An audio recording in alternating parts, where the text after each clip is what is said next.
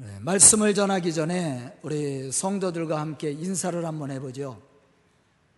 이렇게 뵙게 돼서 너무 행복합니다. 다시 한번 인사하겠습니다. 당신을 뵈니 하나님을 뵙는 것 같습니다. 다시 한번 인사합니다. 지금까지 함께 해주셔서 감사합니다. 아멘. 오늘은 우리 서강교회 창립이 된 지 26주년이 되는 주일입니다.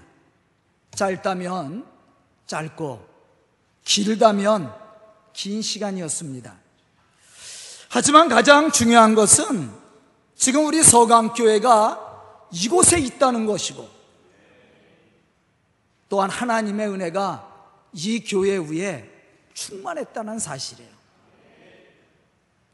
저는 늘 하나님 앞에 감사하는 일이 있습니다. 그것이 뭐냐면 우리 성도들이 늘 함께 해주신다라는 거예요. 더 감사한 것은 제 설교를 듣고 불평하지 않는다라는 거예요. 거의 26년 동안 제 설교를 들은 분들도 있어요. 은혜 받았다고도 얘기 안 해요. 그런데 은혜가 없다고도 얘기 안 해. 뭔지 모르겠어. 그래도 불평하지 않고 제 설교 들어주는 거 얼마나 감사합니까? 사실 지겨울 만도 한데, 그래도 다른 교회 안 가고 제 설교 들어주니 얼마나 감사해요. 제가 더 감사한 것이 있어요. 우리 집사람이에요.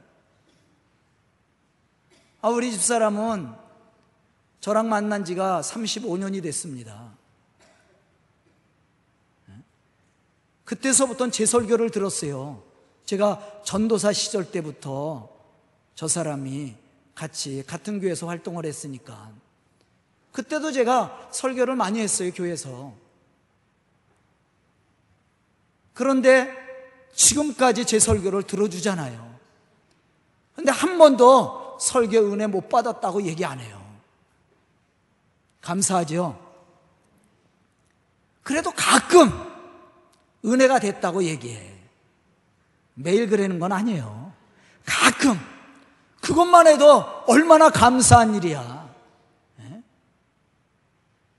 30년이 넘도록 사귀고 같이 살았는데 제 설교를 듣고 은혜가 안 되는 뭔 설교를 그렇게 하냐고 그렇게 묻지 않는 것만 해도 감사하죠.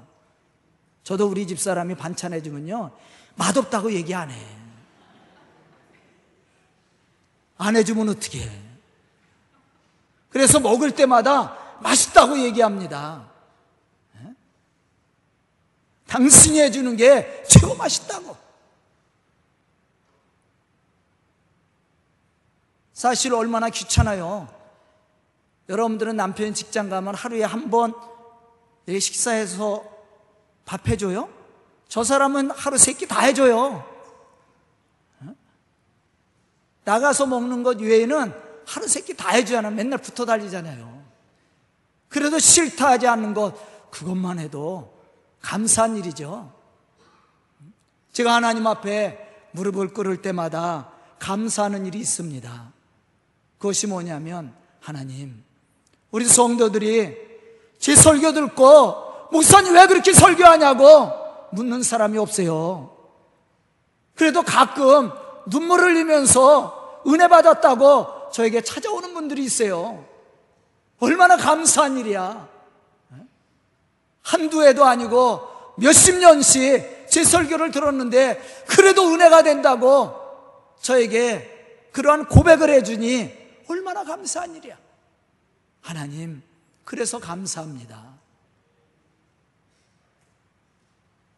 그리고 말 없이 지금까지 헌신하고 순종해 온 사람들이 있어요. 그분들에게 감사하는 거야. 정말 아무 것도 없이 시작된 교회입니다. 26년 전에 참으로 아무것도 모르는 전도사가 제가 개척을 몇 번 해봤어요. 처음 해본 거예요. 신학대학을 졸업하고 바로 이 교회를 개척한 겁니다. 아무것도 모르는 전도사가 교회를 개척해 놓고 해보겠다고 목회에 대해서 잘 몰랐습니다. 그래서 제가 목회 6년째 되는 해에 제가 우리 집 사람에게 건의한 적이 있어요. 여보, 나 다시 한번 개척하고 싶다. 여러분들 들은 분들도 있을 거예요. 내가 다시 한번 개척하고 싶다. 그 당시에 우리 교회 괜찮았습니다. 이 교회를 짓기 전이에요. 나 이 교회 다른 사람 주고 나 빈손으로 나가고 다시 한번 개척하고 싶다. 그럼 더 잘할 것 같다. 왜 처음에는 못 모르고 했으니까. 그랬더니 우리 집 사람이 그건 절대 안 된답니다. 이제 개척하는 거 힘들대요. 왜냐하면 그 당시에는 교회가 어느 정도 성장했었으니까. 그래서 제가 두, 두 번째 제의를 해서 그러면 교회를 짓자. 뭐 갖고 짓냐? 아, 교회는 하나님이 짓는 거지. 개척하는 건 반대했는데 교회 짓는 건 그래도 찬성을 해주더라고. 그래서 우리 성도들, 임원들 소집해서 교회 짓는 걸로 그런데 우리 성도들도 그래도 반대하는 분들 없이 다 찬성을 해서 이 교회를 진 거예요.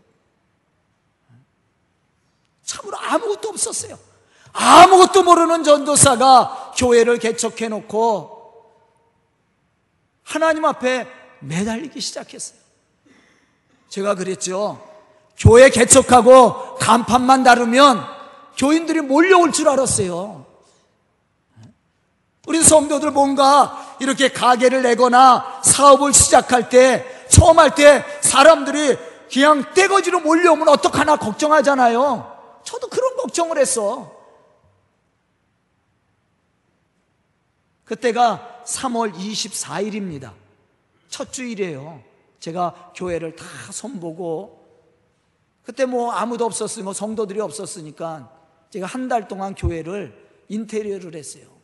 썬틴도 하고 강단도 꾸미고 방도 드리고 보일러도 깔고 교회 안에 다 집어넣어야 되니까 개척하는 교회가 뭐 있어요? 그리고 3월 24일 날 첫 예배를 드리는데요. 걱정이 되는 거야. 제가 그랬죠. 우리 교회 개척할 때 강대상 하나 얻어 온 거 의자 다섯 개 얻어 왔어요, 제가. 의자 다섯 개, 장의자 다섯 개. 야, 이거 의자가 너무 적은 게 아니냐. 사람들이 몰려올 텐데, 제가 우리 집사람한테 그랬다니까요. 그리고 첫 예배 주일날 아침이 딱 됐는데요.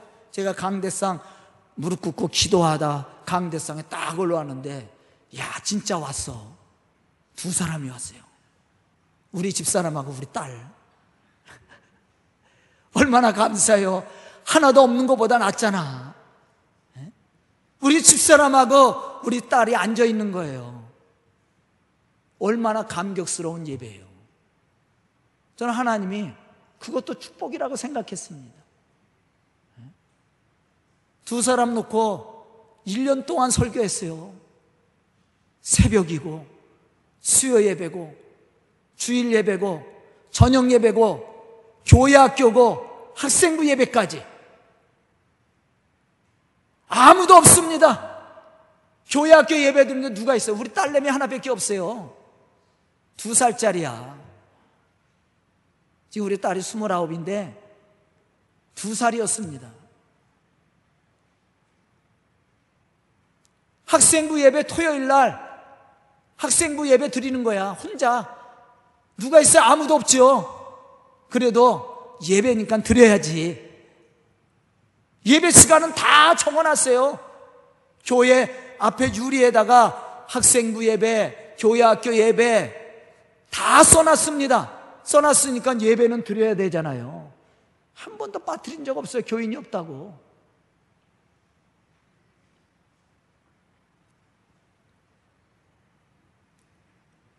우리 우재신 권사가 중학교 2학년 때 저희 교회 왔습니다. 내가 우재신 권사부로 그 당시에는 학생이죠. 첩교인이에요. 내가 야 재신아 내가 학생부 예배를 드렸지만 내가 참석해주면 내가 더 잘 드릴 것 같다. 네가 학생부 예배 혼자지만 그래도 참석해 주겠느냐? 그랬더니 우리 재신이가 지금은 이제 권사님이지만 그 당시엔 중학교 2학년생 아니에요. 그래서 재신이가 예 그렇게 하겠대. 그래서 학생부 예배가 활기 있게 시작했어요. 그리고 또 등록한 가정이 있어요. 장정숙 집사님. 우리 장정숙 집사님이 아니라 여기 여러분들 연처제재창 그 앞에 그 꽃집 있지요? 거기 펜스를 쳐놨을 거예요. 그 펜스 쳐놓은데 나무들의 노래인가요? 식구가 적혀 있어요. 그 식구 아래 작자가 장정숙 그렇게 써 있어요. 그분이 저희 교회 처음 집사님이에요. 초등학교 선생님인데 시도 잘 쓰고요. 소설도 잘 쓰고요. 아주 잘하시는 분이었어요. 그 시가 바로 그분의 시예요. 그분이 등록한 이유도 참 재밌습니다. 들은 분들도 있겠지만 저희가 예배가 있는데 토요일 날 혼자 예배 드리는 겁니다, 제가. 토요일 날 학생부 예배 드렸잖아 그랬잖아요. 근데 그 둘째 딸이 그 당시에 중학생이었어요. 근데 걔가 저희 교회를 들어온 거야. 토요일 날 학생부 예배 드린다고 들어왔어요. 그 유리에 예배 시간이 있는 걸 보고. 그런데 제가 혼자 기타를 치면서 찬양을 하고 있는데 이 학생이 문을 삐꿈이 여학생인데 삐꿈이 열고 들어온 거예요. 그런데 이 아이가 깜짝 놀라서 도망가는 거예요. 왠지 아십니까? 아무도 없잖아요. 학생부 예배 드렸는데 혼자 전도사 혼자 기차 치고 예배를 드리고 있으니까 이 학생 깜짝 놀란 거예요. 그래서 도망 내려가는 거예요. 저희가 2층에 있었는데 제가 쫓아 내려가서 제가 그만 나, 그냥 놔둬요? 제 발로 찾아왔는데 그래서 쫓아 내려가서 잡았어요. 그랬더니 자기 오늘은 가게 내버려 달래. 근데 꼭 온다는 거야, 자기가 우리 교회를. 오늘은 그냥 가게. 전도사님, 저 오늘은 그냥 갈게요. 다음에 근데 꼭 올게요. 그리고 왔게요, 안 왔게요? 안 왔어. 근데 자기는 안 오고 엄마를 보낸 거예요. 집에 가서 자기 엄마 보러 교회를 이제 정해야 되는데 못 정하고 있을 때니까 엄마가. 에? 자기 엄마한테 가서 엄마 내가 한 교회를 갔는데 전도사님 혼자 그 엄마가 하는 얘기예요. 저 나중에 전도사님 혼자 기타 치고 예배를 드리는데 너무 안 됐어. 가려면 그 교회 가라는 거야. 근데 자기는 안 하고 그 주간에 엄마가 온 거예요. 예, 장정숙 집사님이요. 초등학교 선생님입니다. 남편은 중학교 수학 선생님이고 민학식. 근데 엄마가 왔어요. 근데 한 주 참석하고 두 번째 주 참석했을 때 그 집사님이 저에게 묻는 겁니다. 전도사님, 신학교 졸업했죠? 예. 정규신학교 졸업했나요? 예. 그러면 죄송하지만 졸업장 좀 보여달라는 거예요. 처음에 그런 분. 왜냐하면 교인은 하나도 없는데 예배는 드리잖아. 그러니까 그 당시에 이단도 많죠. 지금도 이단도 많은데 이게 이단인지 아닌지 자기가 판단을 내려야 되겠다는 거예요. 솔직하게 얘기해서 저도 솔직하게 대답했어요. 그래서 졸업장을 보여줬어. 그랬더니 졸업장을 위조할 수 있다는 거야.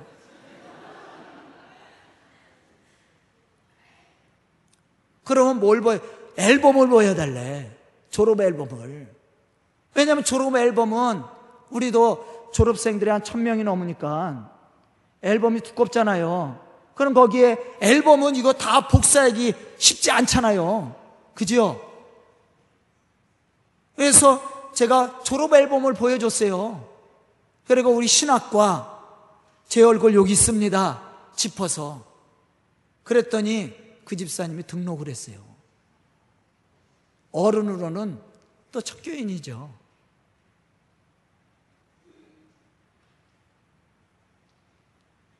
그렇게 해서 교회가, 이 교회가 이루어진 겁니다. 그분들이 우리 재신이하고 우재신 권사하고 장정숙 집사가 우리 교회 왔을 때가 11월이에요, 11월. 그 애가 다 갈 때. 그렇게 해서 이 교회가 이루어졌어요. 제가요, 예배를 두 번 드린 적도 많아요. 왠지 아십니까? 교인이 있어야 예배를 드리지. 그래도 예배는 드려야죠. 집사람 있고 우리 딸이 있으니까 열심히 예배를 드리고 설교가 끝나가는데 할머니가 들어오는 거예요. 그러면 예배 끝났다고 가라 그래요? 아, 지금이야. 예배 끝나면, 아, 늦게 오면은 그냥 가라 그래지. 왜 다 드렸으니까 우리 성도들 있잖아요. 아, 그 당시에는 교인도 없는데 예배 드렸는데, 아, 교인이 들어왔는데 어떻게 가라 그래? 그래서 다시 조용한 기도 드리겠습니다. 다시 시작한 거야. 그런 적도 여러 번이 있었어요. 아주 보잘 것 없는 교회죠. 그런데 하나님이 이 교회를 축복하사 이곳에 있게 하셨고 부흥케 하셨어요. 우리 교회가 큰 교회는 아니에요. 왜냐하면 요즘 큰 교회가 얼마나 많이 있어요. 몇천 명은 작은 교회예요. 몇만 명, 몇십만 명, 뭐 이런 교회들도 있잖아요. 우리 감리교회도 몇십만 명 교회는 10만 명 이상 모이는 교회들 여러 교회 있어요. 그런 교회가 큰 교회지, 우리 교회는 작은 교회예요. 그렇지만 저는 큰 교회 부럽지 않습니다. 거기 가서 위축되지도 않아요. 왜냐하면 저는 우리 교회가 자랑스럽습니다. 우리 성도들이 자랑스러워요. 우리는 이 시점에서 왜 하나님이 우리 교회를 세우시고 축복하셨는지를 생각해 봐야 됩니다. 하나님은 아무런 계획도 없이, 목적도 없이 교회를 세우지 않습니다. 분명한 계획이 있었고, 분명한 목적이 있었기 때문에 하나님이 우리 교회를 세워주셨고 또 축복하사 이곳에 하나님의 교회로서 그 사명을 감당하게 하셨다고 저는 믿습니다.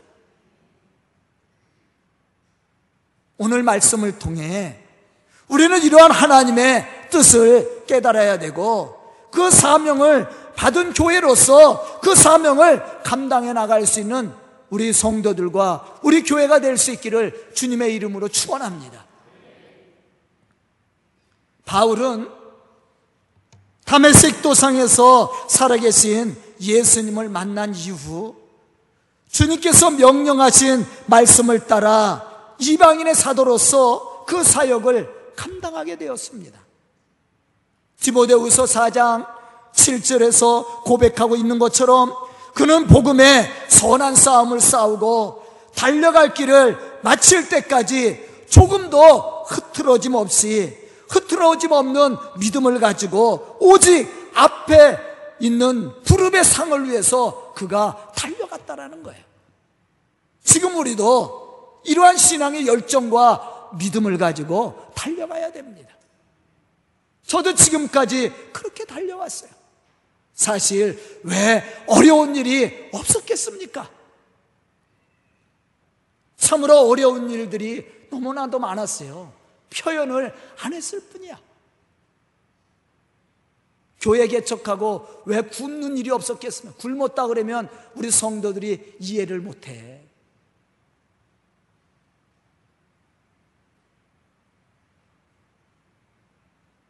먹을 게 없어서요. 굶은 적도 많아요. 우리 친구 목사가 가끔 큰 교회에서 성미를 얻어다가 자기네 가져가고 우리 친구도 개척했으니까 그래 우리 친구 목사가 먼저 개척을 해서 그 교회는 그래도 2, 30명 교인이 모였을 때예요. 그 친구가 차가 있으니까 이 교회 저 교회 가서 성미 얻어다가 우리 교회 한 마을 떨어켜 주고 가요. 그거 먹고 제가 살았어요. 사실 우리 부모님이 우리 어머니가 여기 와 계시지만 도와준다고 그럴 때 그때 거절을 했어요. 도와주면 제가 열심히 안 합니다. 그 당시에는 우리 교회 질 때는 우리 부모님이 많이 도와줬어요. 그러나 그 당시에는 거절을 했어요. 왜? 내가 나태해지지 않으려고. 그거 떨어지면 굶는 거야. 그래서요, 지금 우리 성도들이 성미하는 거, 그거 제가 여러 교회 도와줘요. 우리 추수감사 때 여러분들 쌀 하나님 앞에 드리는 거 어려운 교회 도와줍니다. 쌀 성미가 없으면요, 제가 쌀을 사설에도 도와줘. 왜? 제가 그렇게 도움을 받았거든. 우리 교회가 어려울 때 제가 그렇게 도움을 받았어요. 개척해서 어려운 교회가 먹을 게 없다 그러는데 그냥 듣고 가만히 있을 수 있어요? 나도 도움을 받아서 살았는데 가장 어려웠을 때가 이 교회 졌을 때예요. 개척할 때보다 더 어려웠어.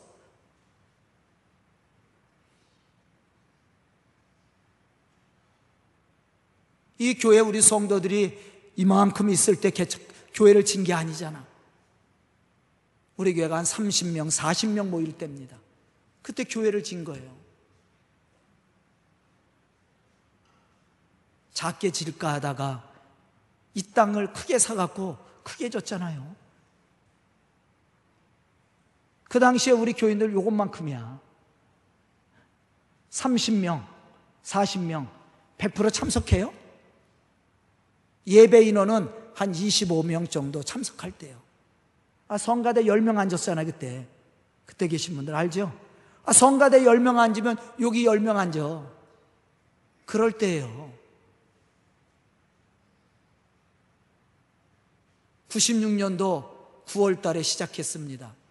시멘트 파동이 일어나서 레미콘을 현금 안 주면 안 줘요. 레미콘도 낮에는 안 보내줍니다. 왜 아파트 다 보내니까. 밤 11시, 12시 넘어야 레미콘을 보내줘. 이 지하 기소 바닥 치는데 쉬운 세대가 들어갔습니다. 레미콘이. 쉬운 세대가 밤 11시 넘어서 들어오는데요. 여러분들 생각해 보세요. 이 동네 사람들 있잖아요. 밤 11시 넘어서 레미콘이 쉬운 세대가 이 자, 작은 골목에 들어온다고 생각해 보세요. 얼마나 시끄러워. 펌프카로 그냥 계속 퍼붓는데, 에? 그 얼마나 시끄러운지 알아요? 그래도 감사한 것은 이 빌라 분들이 민원을 안 넣었어요. 아, 빌라 분들 우리 계시잖아, 지금도. 우리 교인들 중에.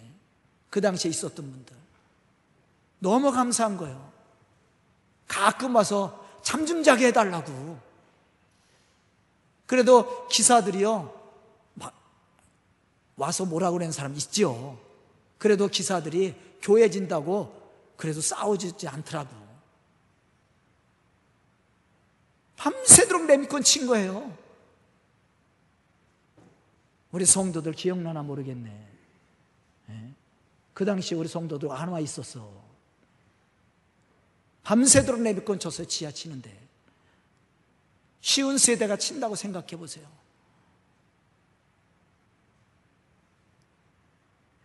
그렇게 지어갖고 97년도 6월 6일 날 우리가 입당 예배를 드렸습니다. 여기 페인트도 못 칠했어요. 니스도. 너무 급하게 예배를. 앞에 포장도 못 했어요. 예배는 드려야 되는데 저쪽에서는 나왔지. 어디 가서 예배 드릴 데가 없잖아요. 예배는 드리는데 공사는 안 끝났지. 에? 예? 그래서 6월 6일 날 입당 예배를 그냥 드렸어요. 이 니스 칠도 안 하고 포장도 안 하고 어? 공사는 9월 달에 끝났습니다. 1년 만에. 그때까지는 좋았는데요. 12월 달에 IMF가 터졌습니다. 지금 우리가 은행 이자 주는 거 3.4% 줍니다. 그 당시에는 25%요. 22%, 23%, 25%. 그래도 돈을 잘 안 줬어요. 교인도 적은데 제가 우리 어머니가 와 있지만 내가 우리 엄마랑 진짜 많이 싸웠습니다. 동구해 달라고. 제가 어디 비빌 데가 어디 있어? 이자가 한 달에 천만 원 정도. 헌금은 한 달에 600만 원 들어왔어요. 장부 보면. 근데 이자는 천만 원이 나가요. 그거 만들어야 되냐고 세상 말로 죽을 똥 쌌습니다. 그래서 이 교회 친 거예요. 그런데 3년 지나면서 IMF가 가시고 이율이 떨어지고 우리 교회가 부흥하면서 그런 문제들이 다 해결되죠. 지금은 그런 문제 없습니다. 하나님이 이 교회를 통해서 하시고자 했던 일이 있어요. 바울은 이방인 선교사로서 그 사명을 감당하는 사명입니다. 사실 바울에게 있어 그가 마음에 품고 있었던 복음의 비전이 있었습니다. 그것은 예수님께서 명령하신 대로 땅 끝까지 이르러 내 증인이 되라는 말씀을 이행하는 일입니다. 오늘 보면 23절로부터 24절에 보면 우리가 그러한 사실을 알 수가 있어요. 이제는 이 지방에 일할 곳이 없고 또 여러 해 전부터 언제든지 서반하러 갈 때에 너희에게 가기를 바라고 있었으니 이는 지나가는 길에 너희를 보고 먼저 너희와 사귐을 얼마간 기쁨을 가진 후에 너희가 그리로 보내주기를 바랍니다. 여기서 서바나가 그 당시에 땅끝입니다. 지금의 스페인이죠. 그 당시 지구가는 지금같이 둥글다고 생각지 않았어요. 네모나다고 생각했어요. 그래서 그 수평선 너머는 폭포같이 떨어진다고 생각했죠. 그래서 땅끝이 어디예요? 스페인이야. 왜냐면 땅끝이니까 거기서부터 이제 바다가 시작됩니다. 그래서 바울이 서바나까지 가기를 원했어요. 그럼 왜 노마를 가기를 원했느냐? 그 당시 세계를 지배한 나라가 어느 나라예요? 로마 아니에요. 그래서 바울은 예수님께서 명령하신 대로 땅 끝까지 이르러 내 증인이 되라고 명령하신 그 말씀을 이루기 위해서 서바나까지 가기를 원했고 여기서 너희를 들려서 그랬단 말이에요. 너희가 누구예요? 로마야. 로마는 이미 교회가 있었습니다. 로마 교회 성도들에게 들려서 내가 받은 기쁨을 좀 나누고 그리고 내가 서바나까지 가기를 원한다고 얘기했던 거예요. 이게 바울의 복음의 비전이죠. 그런데요, 오늘 말씀을 보면 바울이 서반하러 가지 않고 예루살렘으로 돌아옵니다. 왜 바울은 예루살렘으로 돌아올 수밖에 없었느냐? 그 이유는 예루살렘 교회가 어려움을 당했습니다. 그래서 재정적으로 굉장한 어려움을 당했어요. 그래서 예루살렘 교회를 돕기 위해 예루살렘 교회가 처음에는 부흥하죠. 베드로가 설교할 때 3천 명, 5천 명씩 회개하고 돌아왔다고 그랬어요. 교회가 부흥했습니다. 그런데 이제 핍박이 시작됐어요. 그 핍박으로 인해서 예루살렘 교회가 흩어지기 시작하죠. 그냥 교인이 흩어지니까 재정난을 걷게 되는 거예요. 한번 생각해 보세요. 3천 명, 5천 명씩 모였던 교회가 100명이 모인다고 생각해 보십시오. 그러면 그 교회를 어떻게 충당해요? 재정적으로 어려운 거야. 유럽을 가면 큰 교회들이 있습니다. 재정적으로 그 교회를 유지 못하니까 무엇으로 그것을 유지해요? 관광 수입이야. 성도들의 헌금이 아니에요. 관광 수입으로 인해서 그 교회의 재정을 보충하는 겁니다. 왜? 교회에 교인들이 안 옵니다. 물론 미사는 드려요. 그러나 그 미사들 드리는 것도 어째다 드리는 거야. 미사 드릴 때 몇 명 와서 드려요. 그러니 교회가 어렵잖아요. 교회가 다 관광지야. 유럽 교회들이 그렇습니다. 러시아에도 큰 교회들이 많이 있어요. 근데 그 교회들이 지금 어떻게 사용합니까? 박물관으로. 아니면 그보다 못하면 어떤 식당으로. 아니면 어떠한 사업 용도로 그렇게 사용해요. 왜? 교인이 없으니까. 예루살렘 교회도 이렇게 핍박으로 인해서 성도들이 어려움을 당했어요. 그때 예루살렘 을 교회를 도왔던 교회들이 있습니다. 그게 뭐냐면 오늘 말씀 속에서 얘기한 대로 마게도냐와 아가야에 있는 교회들이 연보를 했다. 그 연보를 예루살렘에 전해주기 위해서 바울이 예루살렘 교회를 방문하게 되는 거예요. 그럼 바울이 예루살렘 교회를 방문하는 일로 우리에게 주는 신앙적 교훈이 무엇인가? 첫째로 영적으로 빚진 이방인 교회가 사랑의 선물로 모교회인 예루살렘을 섬겼다라는 거예요. 우리 교회가 해야 될 일입니다. 우리 교회도 빚진 교회야. 하나님 앞에. 우리 교회도 어려운 교회였었잖아요. 조금 부흥했다고 안주해서는 안 됩니다. 이제 우리가 해야 될 일이 뭡니까? 성교예요. 그것이 교회가 해야 될 일이야. 제가 우리 성도들에게 특히 우리 재정부에게 감사한 일이 있어요. 우리 임원들에게. 제가 성교하자고 그럴 때 처음에는 어려운 일이 많았죠. 그래도 순종을 해줬어. 저는 우리 성도들이 위대하다고 생각합니다. 우리 교회가 큰 교회 아니잖아요. 그래도 웬만한 교회보다 더 많이 성교해요.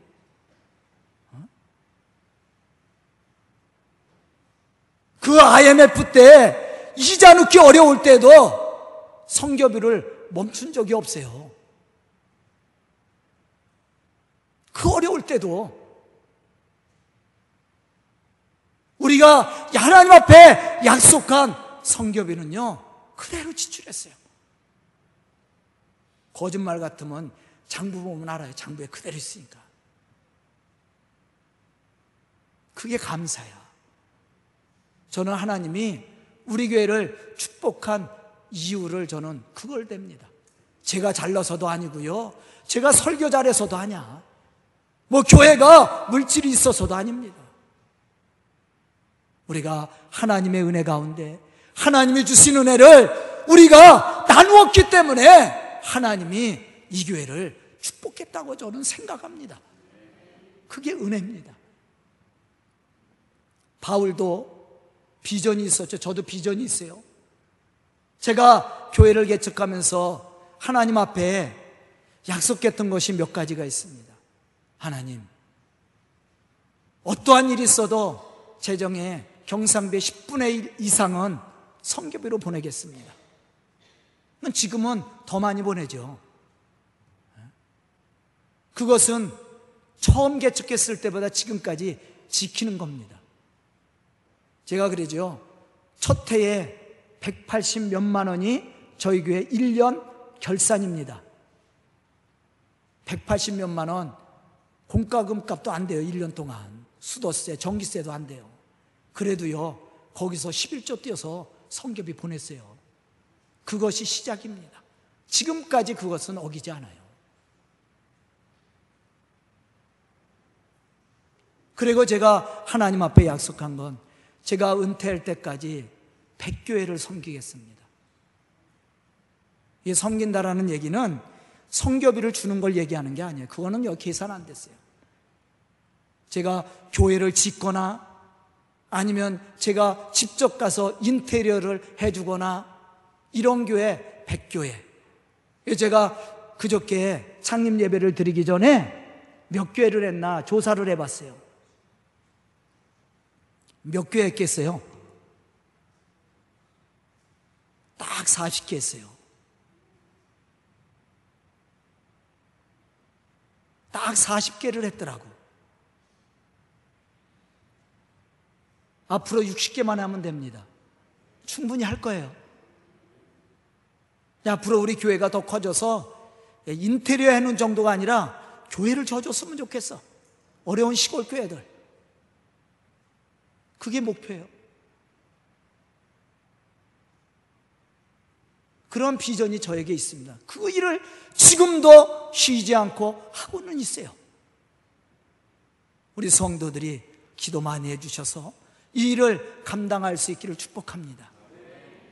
두 번째는 이방 교회가 예루살렘 교회를 도움으로 그리스도 안에서 하나가 되었다라는 거예요. 모든 교회가 우리가 교회가 하나 되기 위해서는 것이 아니에요. 성교를 통해서 하나님의 일을 감당할 때 교회가 하나가 되는 겁니다. 또 한 가지는 그리스도 안에서 나눔이 가져다주는 영적 풍요로움이 여기에 있음을 우리가 경험해야 됩니다. 우리가 나눠주면 손해볼 것 같고 모자랄 것 같은데 하나님은 채워주셔요. 우리 교회도 마찬가지입니다. 우리 교회가 그러한 비전을 가지고 성교하는 일에 헌신하고 희생했기 때문에 하나님이 지금 이 교회를 이곳에 든든히 세워줬다고 저는 생각합니다. IMF 때 진 교회들요, 다 부도 맞고 넘어간 교회 많아요. 수원에도 그런 교회 많습니다. 그때 진 교회들. 다른 교회가 다 인수 맡았어요. 그래도 우리 교회는 그 IMF를 견뎌냈어요. 하나님의 축복입니다. 그런데 나누면 모자랄 것 같은데 우리에 있는 것을 가지고 섬기니까 하나님이 축복하시죠. 거기에 영적 풍요로움이 있는 거야. 오늘 본문 29절에 보면 바울은 노마 교회를 바라보면서 이렇게 고백합니다. 내가 너희에게 나갈 때에 그리스의 충만한 복을 가지고 갈 줄 아노라. 무엇을 가지고 간다고 그랬습니까? 충만한 복이야. 우리가 이러한 나눔의 삶을 살기 위해서는 우리 속에 무엇이 있어야 됩니까? 하나님이 주신 충만한 은혜가 있어야 돼요. 이러한 은혜가 없으면 우리가 나눔을 가질 수가 없는 거예요. 저는 오늘 말씀을 듣는 우리 성도들, 특히 우리 서강교회가 이러한 영적 풍요로움을 누릴 수 있는 그러한 믿음의 교회가 될 수 있고 그러한 나눔을 통해 또 하나님을 영화롭게 하고 더 많은 복음의 역사를 이루어가는 그러한 성도들과 우리 서강교회가 될 수 있기를 주의 이름으로 축원합니다. 기도드리겠습니다. 은혜로우신 아버지 하나님 감사합니다. 이렇게 귀한 시간 허락하여 주시고 또한 저희들이 창립 예배를 통해 주의 영광 나타낼 수 있도록 축복하여 주시니 감사합니다. 은혜로우신 아버지 하나님 지금까지 언신하며 수고했던 우리 성도들 아버지 하나님 믿음을 잃지 않고 그리스도 안에서 하나가 되어 희생하며 헌신했던 우리 성도들의 믿음을 축복하여 주시옵시고 또한 지금도 주의 교회를 위해서 기도하고 하나님의 복음의 역사를 이루고자 헌신한 우리 성도들에게 능력을 더하사 주의 거룩한 역사를 감당해 나갈 수 있도록 축복하여 주시옵소서.